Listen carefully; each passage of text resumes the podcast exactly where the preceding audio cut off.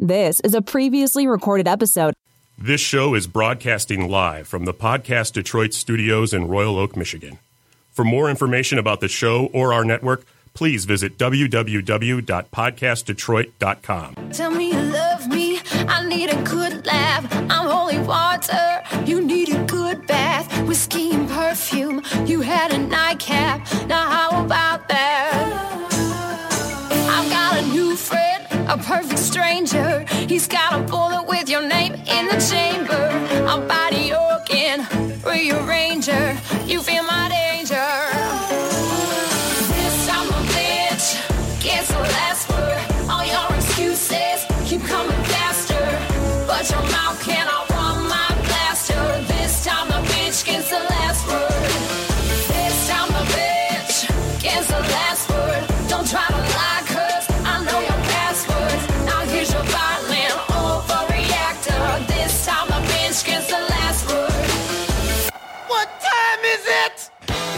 Nooner time. Welcome to the Nooner Show with Jay Dubs and Denise Brennan Nelson. We're broadcasting live from the Podcast Detroit studios in Rockin' Royal Oak, Michigan. You can find us at podcastdetroit.com. What time is it? It's Nooner time. Somebody bring me a mirror.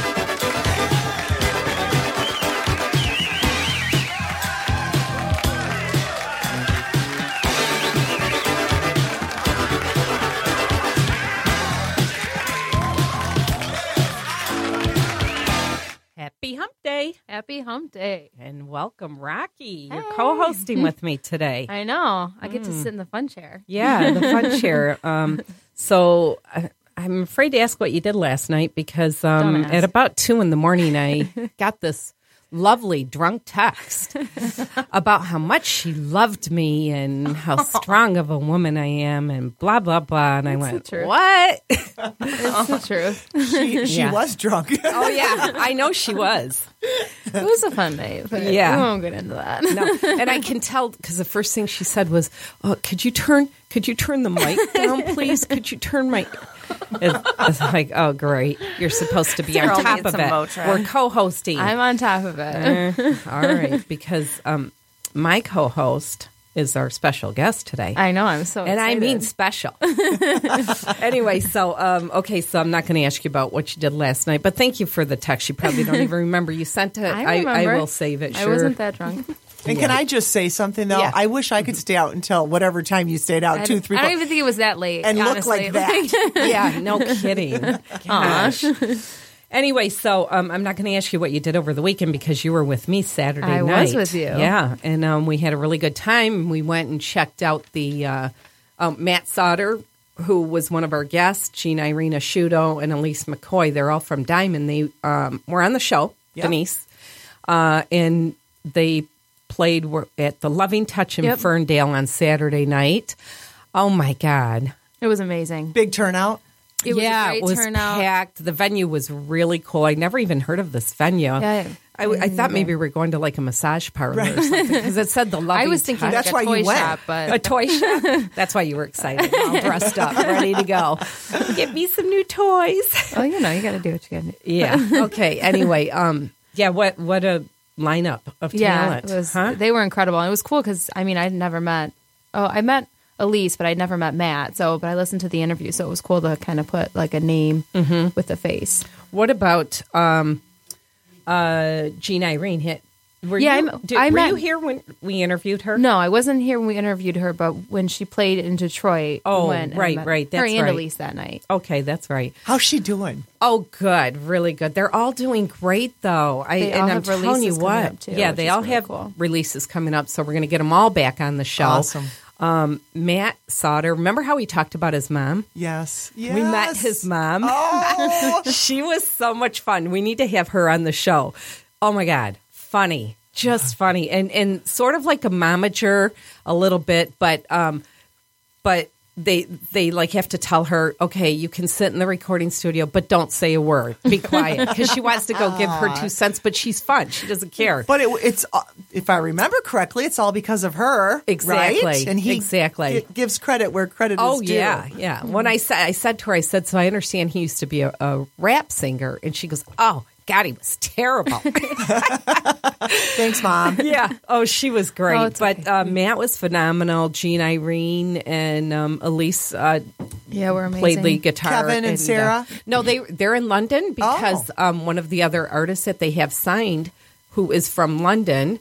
Um, was having her CD release parties. so they were out in London. I know what Oh, Lucky a them. lifestyle, huh? Jet setting here and there. But um, so Matt and Jean Irene are both coming out with CDs next year. We're going to have them both back on the show. We're going to have Elise back on. Actually, it'd be fun to have all three of them. I thought. Yeah, it would. So early, or like January, February. Um, I I think it think was like people said around February. Yeah, I think Elise did say March. You're right. Now that I Yeah. think about Yeah. it. So anyway, we were really just going to see Matt and then Jean Irene and Elise, and we were going to bolt out of there right after. You know, we had an hour drive. Olivia was home from school. We want to get out of there, so we start getting closer to the door, and uh, the headlining band, which was Fifth and Main. Fifth and Main, and they're from Um, Rochester. yeah, Yep. Rochester, um, started playing, and Matt was playing bass for them.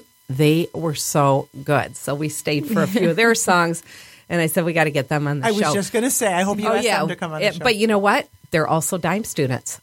Almost everybody that was there was a DIME student. And when we walked out, Rocky said, I cannot believe the lineup, the talent. Yeah, it was. They were all incredibly talented, Mm-hmm. all and different. You know what I mean? They were very unique. Each act was Right. had their own unique thing going on. It was pretty. It was a pretty great show. But it but it flowed though. Oh yeah, You it was like, a great show. It was awesome. It wasn't like you had metal and, you know, Yeah. country together or something. How do you like going to stuff like that? I mean, what? How how does it uh, affect you as a musician? Oh, I love it. Like I love watching it and I love watching people play live and it's always, you know, everything's a learning experience. So going to see them play it's it's incredible and they were all so good. Yeah, Like, it was couldn't- really good. I'm, I was bummed they didn't have their CDs and albums ready then cuz I, I was ready to take them home. They were Right. so good. It's such a great So- attitude. Sometimes when I read like a really good, uh, you know, children's picture book, I Mm-hmm. have two separate feelings. One of them is, wow, I wish I would have thought of that. And this is amazing. And then the other is like, darn it, I wish I would have thought of that. you know, But yeah, we had a good time. Um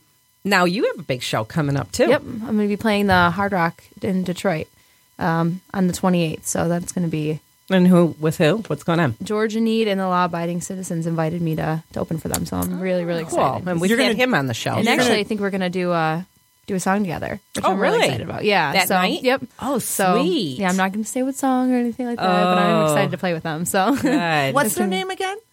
George Need and the Law Abiding. he, he was on our Citizens. show. Yeah, remember? the law abiding thing caught Yeah. me. I'm like, you're hanging out with law abiding people? Just No, for one so night. um, yeah, remember George was Yeah, on our show, yes. so uh, so that's going to be a really good show. Also on the 28th, though, I do want to remind everybody that the D-Man Foundation is having their big Hollywood Night charity event in Pontiac. So you can go to their uh, Facebook page and get more information. You can download the flyer. It's DMAN Foundation, and it's such a good cause uh, because they, um, you know, give hope um, and music lessons and songwriting lessons and everything else to, um, you know, people who have been uh, severely injured. So it's a great, great organization, and that is also happening on October 28th. Anyway, cool. Yeah, we should swing by that. See if we can. You know, I yeah, would love to. it's s- gonna Love to go depend on. I know I would like to work it out.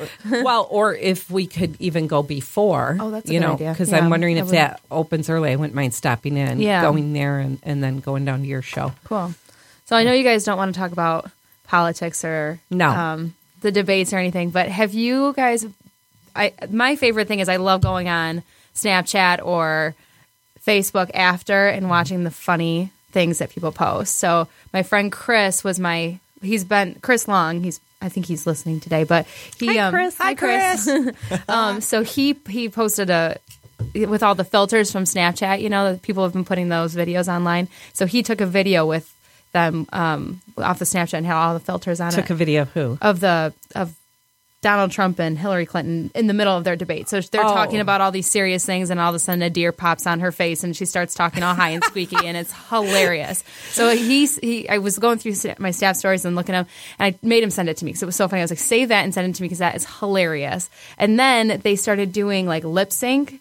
So they would take the videos and then put songs and make it look like they were singing to each other. Now, Chris did this? No, this was somebody- on YouTube. Oh, so just okay. Hmm. people, the things that people are doing. And then there was one that Brian Calique, who was on last week, showed me at the gym yesterday, and they had they had the debate going, and then they were doing a game show. Like they made a game show out of Oh, it. And that's it so is- funny. It looks so real, and it's so funny. So I'll have to share that. On Creative. the, I'll have to share that on funny. the Nooner show because that is, my favorite part of the this this well, that it, that is really funny. And Chris Long is the one that does such a funny, incredible impression of George Bush. Oh, I mean, so oh my. God, we were going to have him on the show, but we're doing the uh, book review instead that day. Um, but it was it's funny that you say that because I did watch the debates and I thought it was entertaining enough. I didn't Yeah, much to- less to have I people. Yeah, I love the game show idea. it was so oh, that funny. I'll have to share that on the oh, see, the Denise say page. game show Hmm, trivia. what you and I. No, they took your idea. Oh, You do that all the time. yeah. All right. Well, anyway, um, anything else going on? Oh, that's that's all for me. What are you doing this weekend? Anything exciting? I'm actually I have a day off this weekend. I'm pretty excited about that. But Do you? well, let me change that for you. No, I'm only kidding. Sorry, I Let me brought you that up, Rocky. schedule. no, I'm just kidding. You do need a day off. You Yeah, do I'm work pretty pretty, hard. We're Anyway, One, one a month, probably, right? oh, yeah, basically. come on. Work dog mama. yours. Yeah, right, right. anyway, all right. Well, let's get to our favorite segment. Oh wait, do we get to the bell? Yeah, Your where is the special bell? Where is the bell? Oh Where's yeah, the ring bell? the bell for me, please. I know. I, Oh, I was excited bell. about. You want to ring the oh, bell? wanna- Is that too loud for you? Is it? Get her an ice pack. yeah, really. All right, so it is time for my personal favorite segment of the week. Um, so this segment is designed to showcase the gutsy and talented individuals who had a wish and found a way to make it happen. They set goals, overcome obstacles, and turn setbacks into comebacks. Their stories are unique, interesting, and most of all, inspiring. Our guest today is no stranger to the Nooner Show. She is my co host, and in broadcasting language, I would describe her as the colorful one. but that's not all. Denise Brennan Nelson is an award winning children's author, and, just, and she has just released her 20th, yes, that's right, 20th children's book called Millie and the Moon. However, like most success stories, Denise's journey endured many challenges and setbacks. One of the most defining setbacks was the abrupt change in her career path. Although she hadn't planned for it, the change was a necessary turning point for something much bigger and better. Denise shares her inspiring story, proving that when life throws a curveball, you can still hit it out of the park. Welcome to our show and the Nooner Show, Denise Brennan Nelson. Wow. Okay, Wow. I'm, I'm done. no. Can we just leave it at that? Because no. uh, pretty sure I'm not going to be able to. Oh, you should have seen how long it was again. And then I thought she's always yells at me, cut it down, cut it down. So Oh, I well, thank you. That's Well- very humbling. Well, listen, I am so excited about doing this interview, and I've been telling you this for a long time. Actually, even before we started this podcast, that I wanted to interview you for an article because your story is just it. It's so fitting for the segment. It is about what's the wish, what's the way, and what's in the way. But you know, and the other part of it is that I was privy to that whole experience because I knew you back when, and so the stuff that took place to get you to where you're at today is just fascinating and that's why I'm excited about you sharing the story. So, before we get into what's happening right now, take us back to pre Buzzy, your, your first contract. To, uh, you know, walk us through the um, events that took place. And I, I knew you would ask that, so I, I'm going to try to keep this part relatively brief and yet still give, um, you know, still kind of set the scene for where I'm at today. But uh, way back when, uh, I was doing a job that I, and, and I'll I'll stop at saying loved, but I certainly really enjoyed. Um, there was a lot of aspects of it that um, I did love. I, uh, I I I certainly liked the money. I certainly liked the.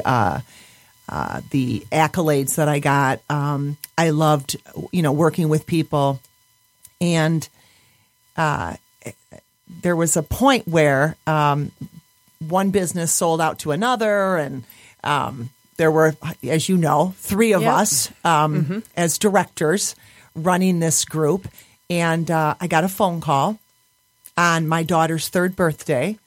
and let me go back before I get to that point. I um, I had a lot of conflict with working and doing that job that I loved or uh, thoroughly enjoyed, uh, and having a small daughter. Rebecca Right. was three at the time that I got the call. But so for the first three years of her life, I was gone a lot, and I was conflicted about that.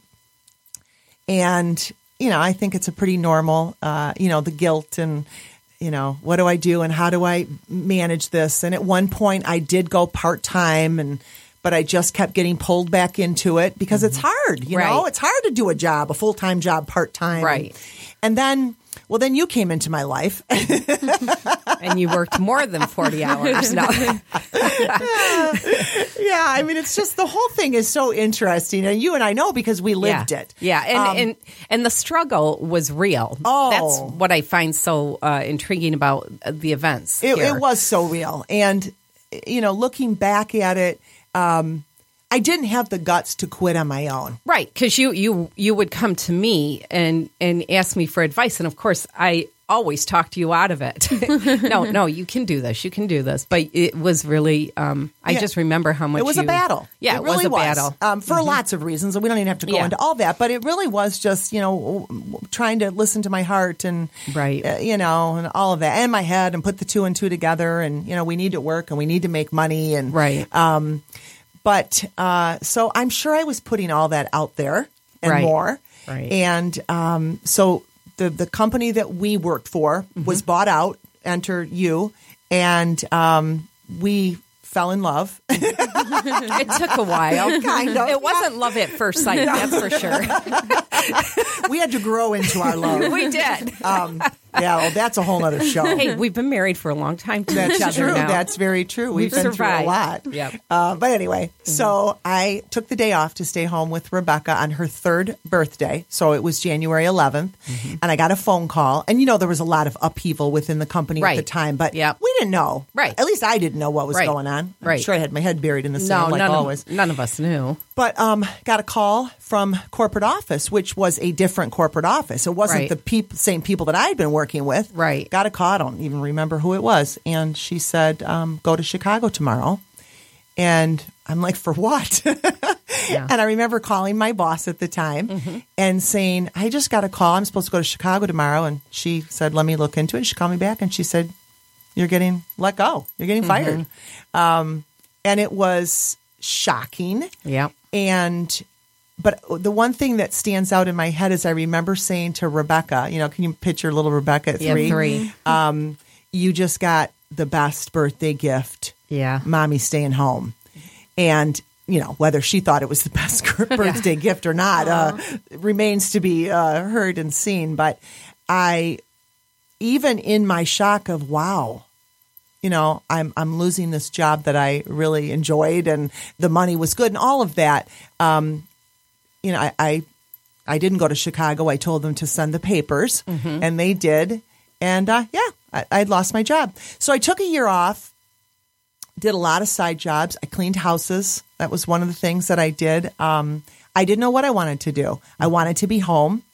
But as time went on, I also wanted to do something, uh, needed to do something. And I spent a lot of time thinking about what I was good at and what I enjoyed. And I had learned a lot from the, the business that I had been in and the people that I had worked with. And one of the things that I did in the capacity of the job that I had was I did a lot of um, training, customer service training. And one of my bosses was passionately obsessed uh, and I mean that just in a great way with customer service. And he always was um, talking about it. He always had a program to keep us aware of it. And one of the programs that he had that I loved was he would say, You should give such great service that customers get goosebumps. And he had this whole goosebumps um, program, if you will. So as I'm searching my heart and soul for what I want to do and what can I do and what are my talents and strengths and all of that, I decided to start my own business. Um, I spent a lot of time coming up with a business plan and you know developing brochures and business cards. And what I wanted to do was go into businesses and I wanted to teach what I had learned about customer service. And I have to push the fast forward button so this doesn't get too long. But I, in doing these customer service workshops, and it wasn't easy because I had to sell myself and my business. I realized that I couldn't teach customer service until the people that I was talking to understand understood morale and that we can't take care of anybody else unless we're taken care of and we take care of ourselves. So I started developing these, morale workshops. I thought, you know, maybe if I go in and talk to people about why they're doing what they're doing and get them to think about it and to get bosses and mm-hmm. managers and owners to think about it starts with them. Right. They have to give goosebumps to their employees. So while I'm doing all of this and just trying to get this business off the ground and, and make it right and make it good, I found out that bumblebees are not supposed to be able to fly. Now, how now, where how did you find? Was that like doing research for a, for a class, or how know, did that happen? I read it somewhere, Okay. Mm-hmm. and I'm not the first person. I mean, Mary Kay Cosmetics for years used um, bumblebees as her um, symbol. Oh, okay. I didn't know that. Yeah, Mm-hmm. and and I'm sure there's other people, but I didn't know that at the time. Yeah. I found that out later. But I read that that in the 1930s, scientists documented bumblebee or uh, documented studies that said that a bumblebee's wings are too little and their bodies are too big, and aerodynamically they're not equipped Mm-hmm. to fly. And to this day, every time I say that, I have that same feeling come over me, like. What do you mean they're not equipped to fly? And I remember thinking it's a good thing a bumble, you know, the bumblebees don't know that. Yeah. And then what would happen if bumblebees found out? I mean, what if somebody, and Right. I do this with kids, but what if somebody went up to a bumblebee and said, Excuse me, Yeah. your wings are really little and your body is. They would probably sting you. That's what thinking. kids say. That's what kids say. And I was so intrigued by this notion of what happens when we're told that we can't do something and we believe it. And so I took that idea and I started in my morale workshops posing a question to my participants if bumblebees are not equipped to fly, are not supposed to fly, but they do, what could we do if we didn't let fear and doubt get in our way? Mm, love and it. got big to me. In, Yeah. Inside of me, it's like, okay, so what kind of fear and doubt do I have? What's holding me back? And, you know, one of the things that people always ask me, did you grow up thinking you wanted to be an author? And, and when did you start writing and all of that? And the truth is, though I always enjoyed writing, I never thought when I was growing up I'm going to be an author right. we read a lot in our house. We we we wrote a lot. Um, I am a big believer in journals. I journal a lot. Um, but it was the idea that bumblebees are not supposed to be able to fly. I got out a piece of paper and a pencil. I remember writing the first draft at a water park with Rebecca, mm-hmm. and it wasn't intentional. It wasn't oh I'm going to sit and write this book. It was I couldn't not write it. Yeah. and it wasn't even a book. It was just writing Right. what I thought would happen. Right. It was my c- imagination thinking. Right. So bumblebee loves to fly. Of course, he's a bee. Then somebody, or he, you know, he finds out he shouldn't be able to, and Yeah. what would happen? He Right. couldn't. He can't fly. So I wrote the story, and I worked on it, and I kept tweaking it, and I fell in love with it. And I thought, you know, this is, I like this story. So if you have something that you like, whether it's a, a story or a, a book or a song, um, an idea, I think oh, this is what happens to a lot of people. It's like, well, now what do I do with it? right. Now, this was back in 1995 ish, and I had I didn't know anything about getting published. I didn't know you know how to do it, so I started to do my homework. I read a lot. I went to the library. I took books out. Um, I don't even think I had a computer at the time. I'm sure I didn't have a computer at the time. I would go to book signings where there were other authors. I would ask a lot of questions, and I finally figured out that you have to, you know, make it as good as it can be. Yeah. You have to type it up. You have to buy envelopes. You have to send it off to publishing companies. You have to find publishing companies that publish the type of story you've written. And I sent it off. And it was the most freeing thing at the time. And every time I put one in the mail, it was like, oh, I was so proud of myself. Yeah. And then I'd wait and I'd wait and I'd wait. And months later, I would get a letter in the mail and, you know, you rip it open. You're just so excited. I Yeah. know they're going to take my story. and they don't want it. And so I, like, I don't know an author that hasn't received rejection letters. Right. Um, I received several rejection letters. And every time I got a rejection letter, it's that feeling of, why am I doing this? You know, um, nobody's going to want this story. You go to the bookstore and you see all these great books on the on the shelf, and I I would put my heart and soul into this, and, and to be rejected when you've put your heart and soul into something, it's like someone kicks you in the gut. Yeah. And and you think, well, wouldn't it be better if I just stopped getting rejected? You know? Yeah. Which I think a lot of people do that. I think a lot Right. of people have a dream or a goal or an idea. Right. And they keep it where it's safe. Right. Because Right. if I put it out there, You're opening yourself you're up. opening you're yourself safe. up. And it's not Right. safe anymore. But you know what? And this is what I say, and I know it's corny, but if we don't put it out there, what we have won't ever be able to take flight. Right. You know, I mean, I always go back to my poor little bum, bum, bumblebee analogies, but it's true. Well, how did you keep going though? Because as a first time author, you know, I mean, well, at that time you didn't have a deal, so it, it is hard to keep going. How? It's what the- made you? It's the easiest, craziest answer, but the story I had written is a story about a bumblebee who loves to fly until he discovers he can't. He has all these obstacles and hurdles that he has to overcome in order to do what he loves to do. He finally, um, and his parents help him out. Look, you can fly, Buzzy. And it's a story about believing in yourself and your dreams and not listening to what other people say and doing what it is you're here to do. So every time I got a rejection letter, though I would spend you know, I don't know how much time. It's hard to remember back, you know, how Yeah. long it would take me to get up the guts to send another one out. But I couldn't give up on a story that was about not giving up. Right. And so there's a part in the story where Yeah. Buzzy is after all these obstacles and hurdles and getting, you know, across the river and um, you know, being rejected by the dragonflies who won't help him out and and just getting down from the flower and he finally gets across the river and he looks up and he sees all this tall, thick grass and he and he thinks he can't fly. So he's thinking, how am I going to get through this grass? Mm-hmm. And he hears a voice say, "Don't stop. You're almost there." And he looks up and he doesn't know where the voice came from, but he he musters up all the energy and he runs through the tall, thick grass and he finally gets home and ultimately he can fly. And when I, and I again, I know this is really corny, but it's true. I would think about giving up and then I would think about the story I had written.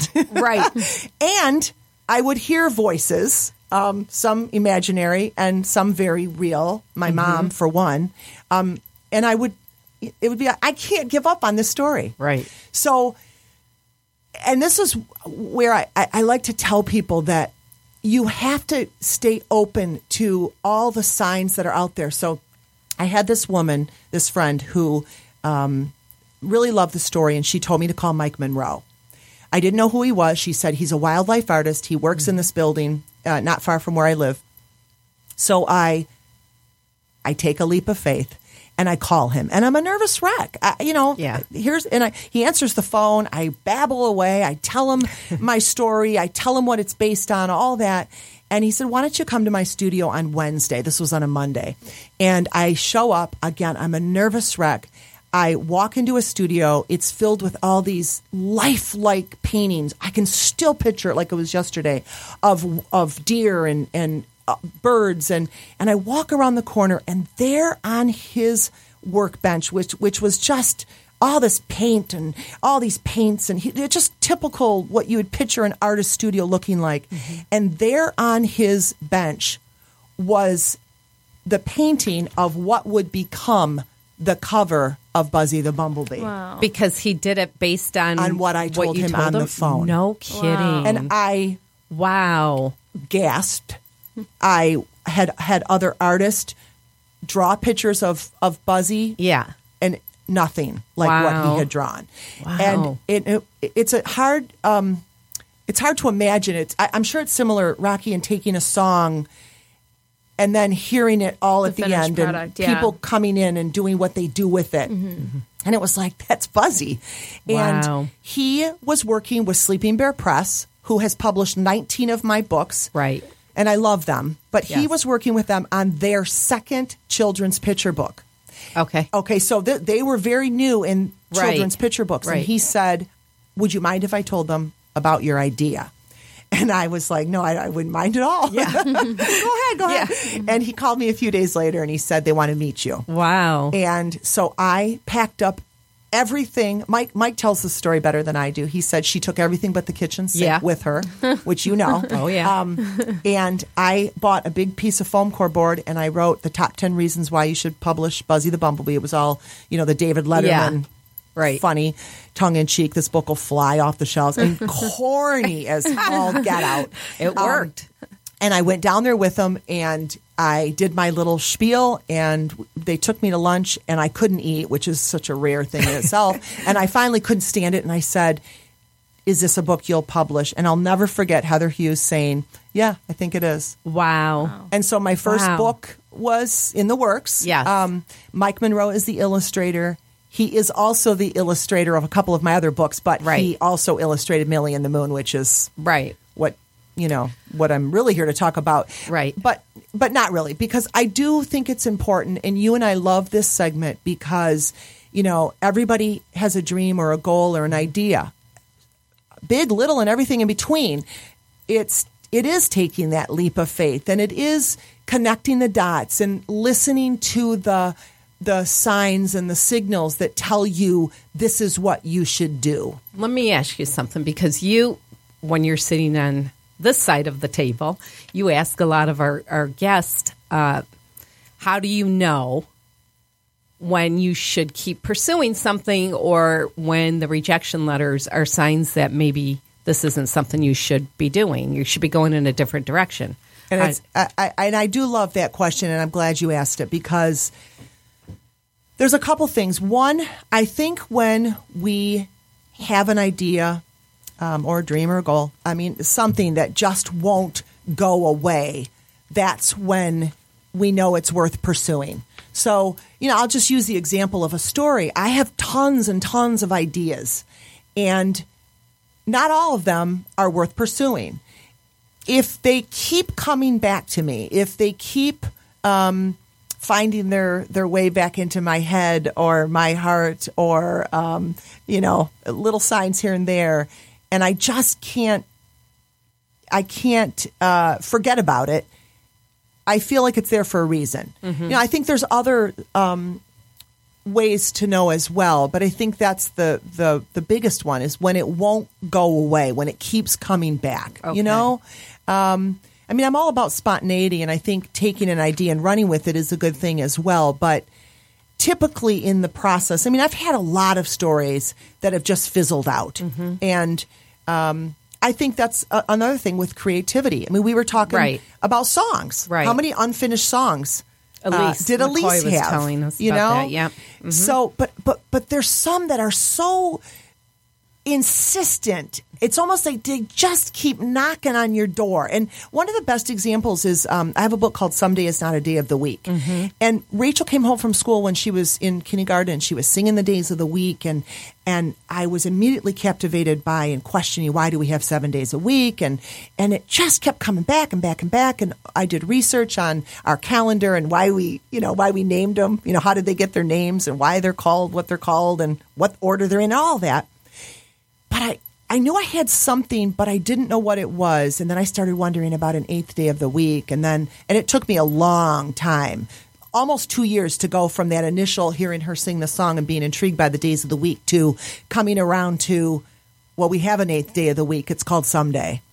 And, and there were, I, I was taking that story in one direction and it felt good and right but something kept gnawing at me and it wasn't until my dad said something about someday that i made a big u-turn and thought that's the story. That's the idea. Mm-hmm. So in addition i want people to think about if you feel passionate about something you also have to be open up to and the best way i can picture it is you can be going down a road and if you just picture this fairly straight road and you think do do do do i'm going down the right path. This is what i need to be doing. There are many fingers or side roads off that Right. and sometimes you need to be willing to take those as well because down that side path may be what will connect you you know Right. and what will bring it all together it's what we what we say it's connecting the dots Right. does that make sense Mm, Oh, absolutely. Um, it's interesting. You said something a little bit earlier today. You said, um, you know, finding something that you like, that you're interested in. And, you know, a lot of people talk about find, pursuing your passion, but it's not really pursuing your passion. It, it's, you can't be passionate about something you, you don't know anything about. It has to be finding your interest. Good point. And what you're interested in, what you're, you know, what makes you tick, what, what, you know, what makes you happy, what makes you feel good it's the interest that you have to really figure out. And then when you find what you're really interested in, then you, you know, spend time on it and become passionate. and develop Right. something around that. You know, I think that's one of the biggest mistakes that we make is that we don't use our entrepreneurial spirit Right. as much. Right. And and what you just said is that's what entrepreneurial is. Right. It's it's it's having those interests and and and skills in some cases and developing them. I didn't think I was going to be an author when I was younger right. Um, and so many parts of being an author the promoting part of it and the school visits and Right. the conferences And the research. and the research Yeah. it is all something and even asking questions is a big part of because that's how most of my books start by asking a question what if we had an eighth day of the week you know Right. um, why is the moon staying full i mean that's how that whole millie and the moon started was it seemed like for a, solid week one week many summers ago the moon kept staying full Mm-hmm. and i finally said to bob i think the moon is stuck on full but that led to What's a better than half empty, right? but that led to you know a completely different story but it is funny those questions and yeah no. Um, so after Buzzy, because I remember when Buzzy got published and you had the big um, release party. Kickoff, oh my. God, there were so many people. It That was, was so huge. much fun. Yeah, it was exciting. You had the media following you. You were getting interviewed. You were just all of a sudden the celebrity. It was really, it was really cool. Um, how? What was the second book? penny the forgotten coin And how? Soon, or my mama likes to say Okay, well, so how soon after the think it was first Penny. one? isn't that terrible you forget your second kid Well, that's that's the other thing I was going to get to. But um, how soon after did you uh, publish your second book? You know, the, from my first to my second book was the biggest time span. Was it? It was. Okay. Um, partly because I mean, for for some for a lot of reasons. Um, I now I typically have about a book a year. Okay. Uh, there's been a couple years where I've had 2 Mm-hmm. or one and a half type of thing. You know, where they overlap. Each book needs time. Um, it's it is kind of like having a kid in that you Mm-hmm. need to nurture them and promote them and and almost get to know them Yeah. once they're done because often you'll have an idea and you'll write it and by the time the publishing company you know takes it over and gets an illustrator and you know lays it out and sends it to the printer and then promotes it often by the time you get the book it's like oh okay i almost forgot about this one you know um, so there's a lot that goes into it but i think i I do have a question about Yeah. your idea process. Like, how do you? Because, and I've heard too that you've said um, that you've worked on several different books at a time. Like, how do you juggle? Where do the like? Where's your biggest inspiration, and how do you juggle? And it is a different- process. I'm sure every author has a different process. Um, I get ideas from so many places, things people say, things I see, things I read. Um, a lot from nature. You know, why do geese fly the way they do? Became Grady the goose, and I do work on.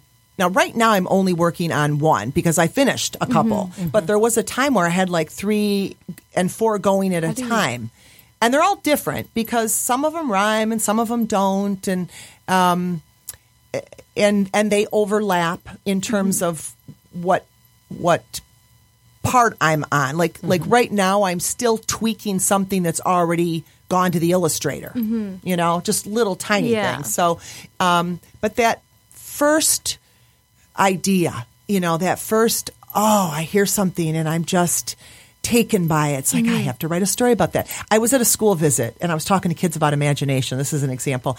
And I was talking about imagination. This little kindergartner, she's sitting right in the front row and I, she looked up at me with those big uh, brown eyes and she said, my imagination is broken.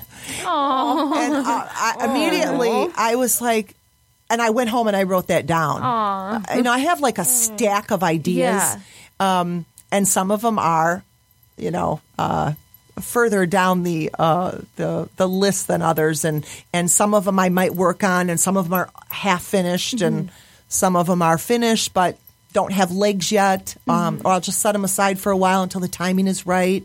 I'm sure it's it's a it's a lot like songs. Yeah. So listening to yeah. musicians, I feel there's so many similarities. I know we have people today who are um, sending out their manuscripts or um, in the process of writing stories. Um, what advice, like, how do you get the idea to a manuscript to manuscript form to a publishing company? Like, wh- what are the steps? You have to work on it.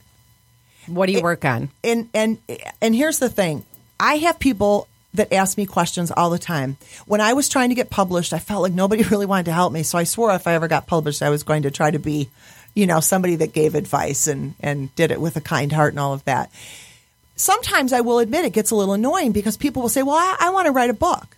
It's like well then write it. I mean mm-hmm. you know mm-hmm. you know you've you, you get the a lot of people want to be published but they don't want to do the work to get published. So, what kind of work goes so into it? if you have an idea that won't go away and you really want to write a book or a story, then you have to sit down at your computer or with a pad of paper and a pencil and you have to write and you have to keep writing and keep writing and keep writing and keep writing. Is that the fun part? For a lot of people, no. It's the work part. Um, but you're not going to have a product unless you write. Now, there's a lot of people that have written, have a great story, and they don't know what to do with it. Right. So let's t- let's go with those people. Right. If you if you have an idea, first and foremost, just start writing. right. Once you get to the point where you feel like you have a pretty good rough draft, you need to find somebody that can help you make it better. Not your mom, not your dad, not your brother, sister, friend. I mean, you need to Professional. find yes, somebody that's objective, Mm-hmm. somebody that can say this needs a lot of work or this needs Right. an overhaul or you know. That being said, I also want to just interject here for a minute and say this just because somebody else doesn't like it doesn't mean it's not good. You know, Right. I mean, we all have examples sitting here Right. Mm-hmm. of a song we don't like, but it's Yeah. it's phenom- You know, Right. it's it's on the charts, Right. or off the charts, Right. or both. I don't know. Um, but so, and you you'll have to keep me focused on what I'm saying here, Jakey. But back to so you've got something you you you've written it. You find somebody um, that can help you make it better, and then there's a lot of different avenues you can take. I um, went with a traditional publishing company, and by traditional I mean they invest the money. They per, um, they buy the the story from the author. They contract it out. They find the illustrator. A lot of people don't understand that you don't have to find the illustrator. If you are going with a publishing company, publishing companies want you to submit your story based on their submission guidelines so, that's key right there, on too. their website. Right. And with with technology now, Right. some of this is a lot easier than when I was trying to get published. Right. So the hardest part I think is finding the publishing companies that publish the type of work that you've written. Exactly. So you need to know that as well. You can't just Yes. pick random publishing companies and send your manuscript. You need to make sure Yes. that it's the type of book yes. they normally publish. Right. I mean, if it's a, a um a religious based book, uh, uh, you need to find a publishing company that does religious books. right. Um, right. That's a simple example, but there's a book out called the Children's Writers and Illustrators Market. It Comes out every year. It lists publishing companies in the United States and Canada. Mm-hmm. Right. It's a great reference, and you can also go into Barnes and Noble or any independent bookstores, and there's a lot of great ones still out there. Right. And you can pick up a book and you can look in the front and you can say, "Oh, that's who published it." Right. Wow, this is similar to something I'd like, or you know, it's got the tone of, and you can do it that way. So, traditional publishing company is one way. There are also um, publishing companies. And I don't know very much about this, so don't quote me on any of this, but that will help you. You pay them a fee, they will help you get your story Right. into print, um, and then you'll have books Right. the the hard part about that is for first time authors or second time even, you have to do all the marketing. Right. And people don't understand you can have the best book in the world, but if you don't know how to sell it, Right. if you don't know how to get into bookstores, if you don't have a have a platform, Right. you're not going it's not going anywhere. Right. And you're gonna end up with two, three, five, ten thousand books in your basement or your garage Right. without anybody knowing how to get, you know, how Yeah. to buy them. Mm-hmm. Then the third way is self-publishing, and it, actually, it's not called self-publishing anymore. I found out it's called independently published, and uh, that's what I did with Millie and the Moon. So you took another leap of faith. I did. Got out of your comfort zone. Yes. And what made you go that route? Well, I've got Sleeping Bear Press's blessing. I have a great relationship with Sleeping Bear Press, I think, um, and I love them. And I, you know, I I still submit many, if not all, of my stories. Well, I have a couple that that aren't their market, but um, to them. but they have a, um, an author that they work with who did a moon book many years ago, and out of respect to him, they didn't want to do it. Oh wow. I know, I, and that's one of the reasons I love them. It would be like somebody else taking a Bumblebee book to them and them Mm-hmm. Right. saying, "Well, you know, we've got Denise's, we don't need yours," Right. even if they really loved it. Right. So I respect that. Some loyalty there. Yes. That's awesome. and it gave me um, the opportunity to um, pair up with Mike Monroe again, Mm-hmm. who is an amazing artist, and he is also a great businessman. Mm-hmm. And he has self independently published a few books, so he knew the way to do it. Yeah. Something I didn't know. It, it has been a complete learning experience for me. What have you learned? I've learned first and foremost to appreciate what Sleeping Bear Press does. um, I've learned that.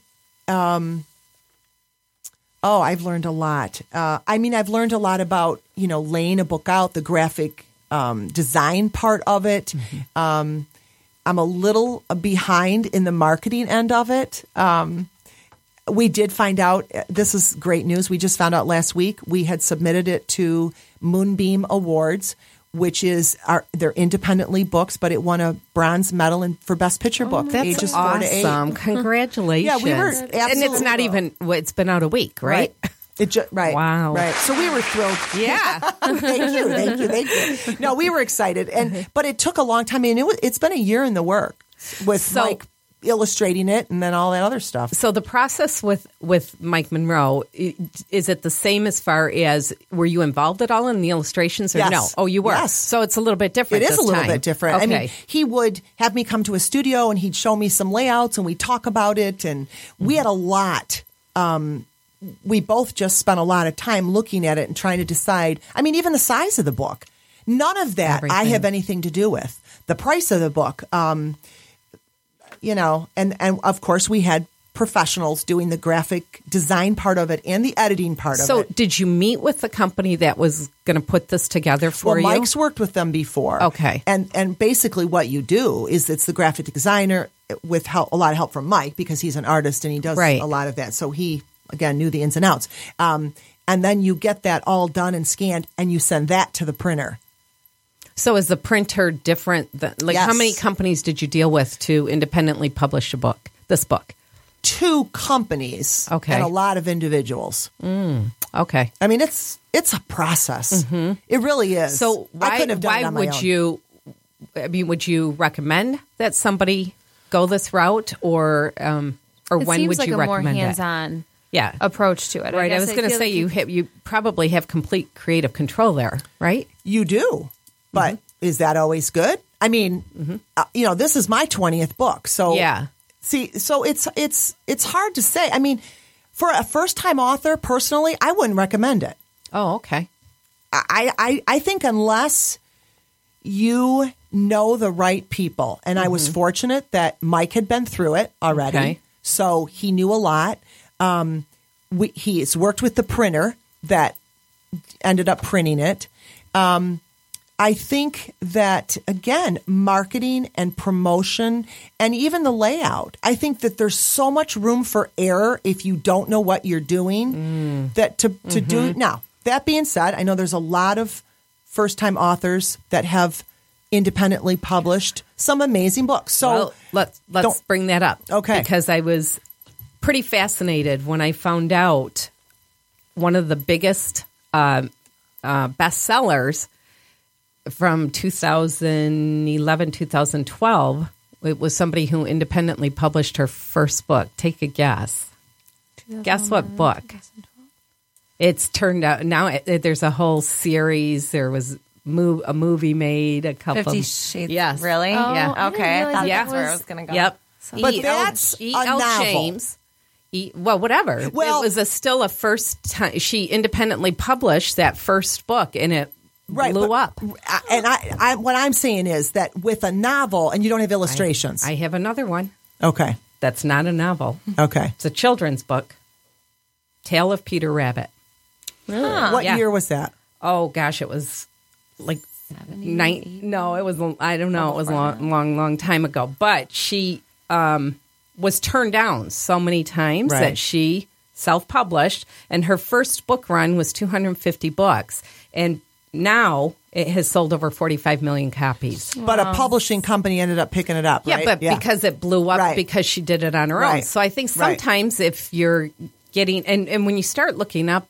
Uh, you know all the different um, how many times people were rejected Right. very J.K. successful Rowling. yes Right. um, stephen king you know thir- Right. 30 times And I do think when a publishing company, I mean, I've heard of people that have independently published and then a publishing company steps in Right. and then can really help with the promoting and all of that. right Again, the to me, a novel where you don't have to deal with the layout mm-hmm. or the illustrations because that's such a that's Right. the you know the tricky part right yeah. and the hardcover and all that. I Mm-hmm. mean, the jacket covers. I mean, yeah, there's a lot of interesting things. But no, I certainly would never discourage anybody to.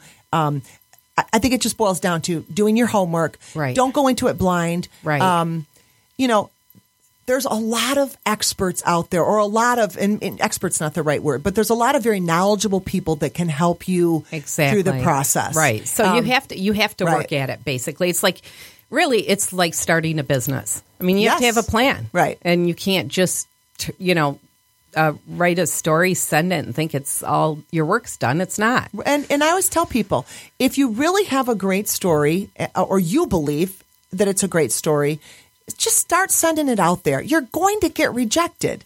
And just because you get a rejection letter, like I said earlier, doesn't mean it's not good. Right. And again, it goes back to what you're saying. There's tons of examples out there of Right. Things that became huge. Well, but people said, uh, the Beatles, you know, we don't like their sound. Exactly. Elvis Presley. Right. Grinding's never going to get anybody's attention. and the and the thing that you said before, actually, I think it was this week when we were talking. You said um, it's not a matter of are you going to get a rejection letter. It's a matter of when and how Right, many right. and how are you going to handle it Right. after you get it. Because yeah, that's part of it. and it in it again it's it's what you and I talk a lot about you know every week it's it's connecting the dots and thinking okay well but then that led to that I mean we Right. go back to my story alone Right. and meeting you Yep, and it was the best getting thing that happened to you. you know right? when? I got my first contract for Buzzy she the just Bumblebee ignored that. I missed It's it. okay. I missed it. I just said it was the best thing that ever happened to you, but that's all right. well I do have two That'll kids the and a wonderful husband but yeah, Yeah, right okay. up there You're in the top Right. five, But basically. the, so. the first thing that Bob said when I got the contract was, "You never would have gotten that contract if you hadn't gotten fired." And that's true.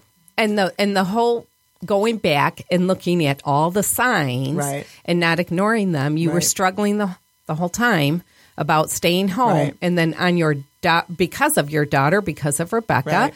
and when she turned 3 on her birthdays when you I know were let go. I, I mean it's just that whole I know. thing is just crazy. it is crazy. Okay, so let's go on to Millie and the Moon. How did this come? Tell me tell us the story. Well, so sure enough, I, I don't remember what year it was. It had to have been three or four years ago. The moon, many nights in a row. I kept seeing it. I'm like, it still looks like it's full. It still looks like it's full. And I finally said to Bob one night, I said, come here. I'll never forget. We're standing at the front door looking out. I'm like, I swear the moon is stuck on full. And immediately it's like, Yeah. okay, the moon is stuck on full. That was the title for the longest time. But the truth is in the story, the moon doesn't stay stuck on full. It started off about a little a little girl, then it became a little boy or vice versa, but it was a human. Um, it's now a mouse. She's afraid of the dark. She asks the moon to stay full for her. Um, he comes back night after night after night. He ends up telling her at some point that he too, because she says, you know, aren't you afraid of the dark? And and he does admit that at one point, but it was just a phase. Um, which later in the book is echoed by Millie when she finally realizes that the moon can't stay full for her because it's affecting other things and other people. And he tells her, you know, the moon says, You're very brave. And she says, I know, I'm brave just like you. And that it was just a phase. One of the things I love about this story is that it's it's very it's very simple. Um, most of my books have a message. Um, Buzzy had a very, you know, kind of hit you over the head Yes. message. Mm-hmm. I've learned as a writer that you don't have to hit people over the head with your messages. Well, sometimes you do. Sometimes, but this one is more about just letting go of our fears. And at the beginning of the book, the background is very, very dark. And as you turn each page, you can see that the background Yeah. slowly gets lighter and lighter. And towards the end of the book, it's just a really soft, soft gray. It's beautiful. blue. And it's, It's symbolic beautiful. of letting go of our fear. Ah, you know, love or it. fears. if- Love it. Now you um, are going to have a sort of a meet and greet? I am. Tell us about that. Well, it's at Uptown Coffee House in Howell, Michigan. Um, it's from tw- 10 to 12 a.m. And it's, uh, I know, I don't, I think you remember Uptown was uh, the voted the best coffee, Coffee house, house. in Michigan Yes. a while back. Yes. And uh, we're just kind of doing a meet and greet and, And it's at 10 in the morning. 10 in the morning. Okay. It is 10 to 12. 10 to 12. Come by 12. for a cup of coffee. Okay. and- And that's in Howell. Yep, it's right on So can look downtown. it up. Okay. It's um, right on Grand River And you will Michigan be Avenue. selling and signing books. selling and right? signing, and they can also go to Amazon.com Okay. and uh, get an autographed Millie and the Oh, okay, Moon. great. Um, all my other books um, can be you can That's what I was gonna purchase you. from Sleeping Bear Press. You can go to um, Where else? Amazon has them. Uh, Okay. book, you know, go to your local bookstore. Okay. Um, support your and local bookstore. Denise Brennan Nelson. Yep, and it's B R E N N A N. hyphen.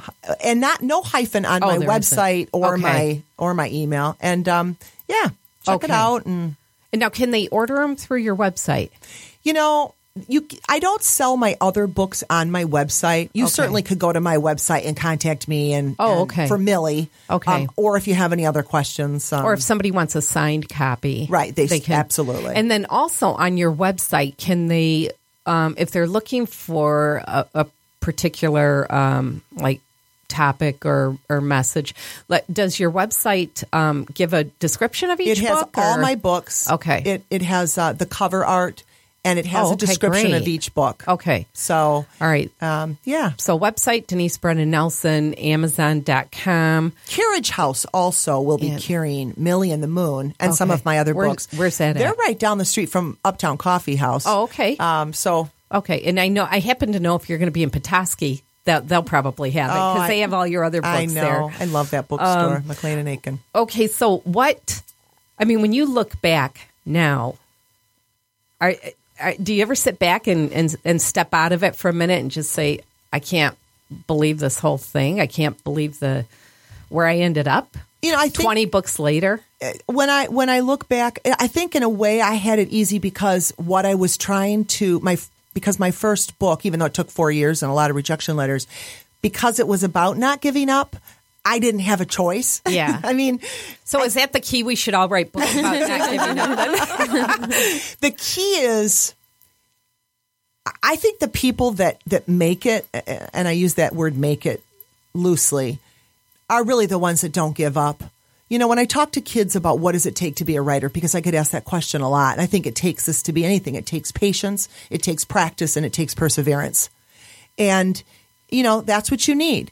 Um, you know, is every dream, idea, song, story that we have going to make it? No, absolutely not. And I think it's it's just it's working at the ones that won't go away, that keep calling to you, that resonate with you. I mean, you have to believe in it first and foremost. People want me to read their stories, and I say it doesn't matter what I think. Right. It matters what That's you good. think, and if you're going to send it to a publishing company or a recording studio, it matters what they think. Right. But even if they don't like it, it doesn't mean it's not good. Right, exactly. And so, exactly.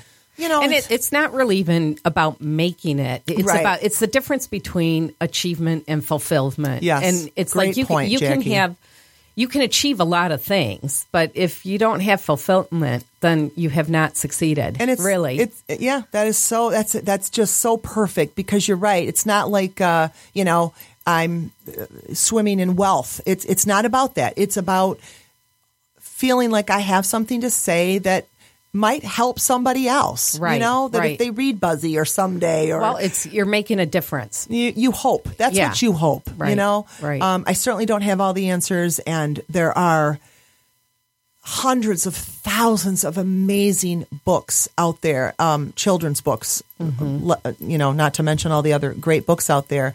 Um, and it's just finding that little your little place in the world and and listening to your heart. You know, for years I said find out what you love to do and get somebody to pay you for doing it. Um, and, and I think what you said earlier about it, it, it doesn't necessarily have to be about loving it, but finding your interest and Right. and and finding a way to utilize those in whatever way you can in your Right. life. You know, Right, exactly. everybody's not going to. I have a great support team. I have, Mm-hmm. and I, you've heard me say this. I have a husband who did go to work every day to make sure the bills got paid, so I could do what I love. Mm-hmm. Right, Um, right. And for that, I'm I'm grateful. But Right. Yeah, it's it's plugging away. It's plugging away. Wow. It's plugging away. It's a great story. And I can say because I've seen all your books, almost all of them, and they are beautiful. I mean, they're They're beautiful, beautiful. books. Well, thank so you, Jackie. I just even that. Even if you don't want to read them, you can still buy them, put them on the coffee table or in the house because they're absolutely beautiful. So congratulations Well, on Millie you. and the Moon, and thank you so much for finally telling your story. When do I get to interview you? Oh God, mine's not as exciting as yours. Oh, but it is. agreed. Oh, we'll but see. it is. We'll see. Um, but anyway, okay. So October twenty second, Saturday, Uptown Coffee House in Howell, Michigan, and from ten to twelve, you can. Uh, are, will you have any of your other books there? Uh, Or is that's a good question. I hadn't thought about that. Maybe but some of the more recent Maybe ones. I will. I think you should have Buzzy there too. I'll 'Cause have That's Buzzy always there. like the you know. I mean, that's still my favorite. right, I still love Buzzy. I do too. But My- of course, my name was in it too. My first, yeah, you, yeah. Jackie's dedicated in this book. you know what? And you know what I remember? My bumblebee friend. I was going to say, well, when I was in second grade Yeah. and you guys came I was in, thinking about that. you were Buzzy. Yeah, Denise actually, I actually dressed up as Buzzy. I, I- boy, do you owe me for that. Oh, do Anyway, I owe you? I want to um, be Felix. Yeah, well, you might be able to be. How's that? anyway, congratulations. Anything else you want to leave people with? No, just you know. Hopefully, I, I've said something that somebody's listening is saying. Yes, okay, I'm not going to give up. Or, or again, going back to what I said about switching gears. Sometimes you you might be onto something, but don't. But open up. Keep your keep your antenna up. And, Right. You know. And, might- and don't be afraid to take risks. Like No. if somebody says, "Here, call this person," make the call. if I hadn't called, my, I mean, I could Right. say a lot of if I hadn't, if I hadn't, if I hadn't. But Right. if I hadn't called Mike, Right. um, because really that just the door flew open. And I guess the last thing I want to say is, you and I know so many people. I mean, Chris is a Chris Long is a great example. Yes. What you think in the moment is the worst thing that could happen to you, or at least maybe not the worst thing, but a, a, a negative thing, that could be the very thing that needs to happen to set you free to do what you're supposed to, To do. be doing. I totally. So oh, don't look at uh, amen. That setbacks is perfect. um, or Yeah. obstacles as bad things. They're not. no, that's a great story. What doesn't kill you makes you stronger, You right? got Jackie? that. oh, I should have used that song today, but we are actually. Uh, We're what- not out of are- time, are we? I hate to tell you this, Denise, but yes. Um, and Rocky, thank you for being here. So Oh, you're, Rocky, thank you're co-hosting with me next week. Yep. Please don't be hungover. I won't be. Okay. Yes, I'm sorry I'm not going to be here, but I'm going to Hastings schools in uh, elementary schools Okay. all week. Um, to Is it for Millie? Or- It's for all my. books. Oh, it's, okay. It's to Okay, you know, great. encourage kids Yeah. to read and write. You know, it's not just for authors; it's for everybody. Right. and next week we have uh, Richard James, the founder I'm of Financial Services of. America, and this is going to be a whole different type of story.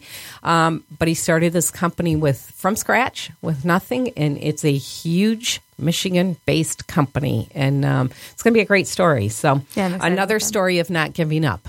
And Oh, persistence so and everything But thank else. you, Rocky, for filling Yes, in. and thank Thanks you for inviting for And, being um, here, and you still look great for partying all night. Yeah. not fair. It's just not fair.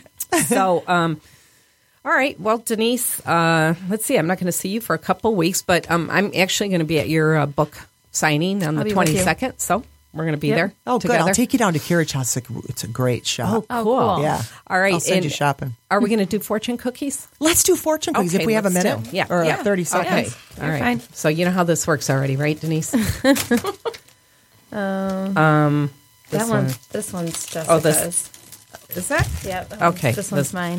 Which All right. one's mine? I can't wait to read it. all right that one's yours ah. Okay, go ahead, Denise. You're the right. you're the. Whoa! Oh, Did you there you see go, that? Denise. Just don't throw them. was yours. That one let's just see what fell it apart. Oh. Ooh. Your infinite. oh no. I think I got the wrong one. Your infinite, infinite capacity for patience will be rewarded sooner or later. Oh, sounds like it's already being rewarded. Huh? Yeah, All right, go ahead. I'm not the most Jess. patient person. Makes two of us. Uh, it says you will inherit a large sum of money. Wow. So I guess someone's dying.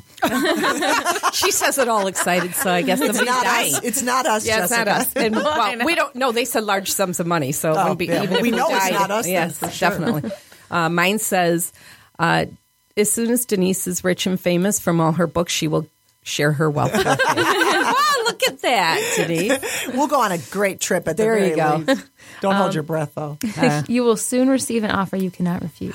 Oh, that's a good one. That is a good. Put the Keeping date that on. one. that. yeah, put the date on that one. All right.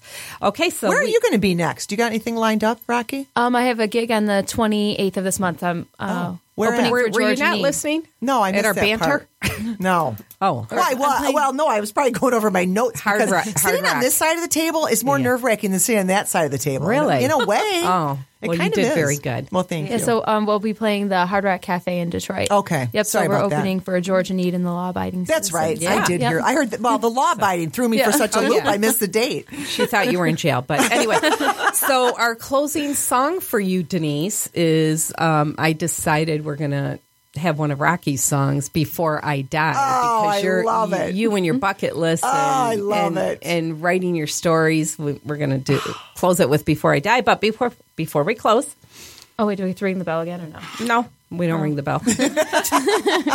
Sometimes your only available transportation is the leap of faith. Thanks for taking a leap of faith with us, and happy Hump Day. Thanks for taking a leap of faith with me, Jackie. Oh, it was a great story. Thank you. Love it. Thanks. Do I get a signed copy Yeah. Heck yes. We could take for your photos. fifty bucks? Yeah. No. All right, we have "Before I Die" with Rocky.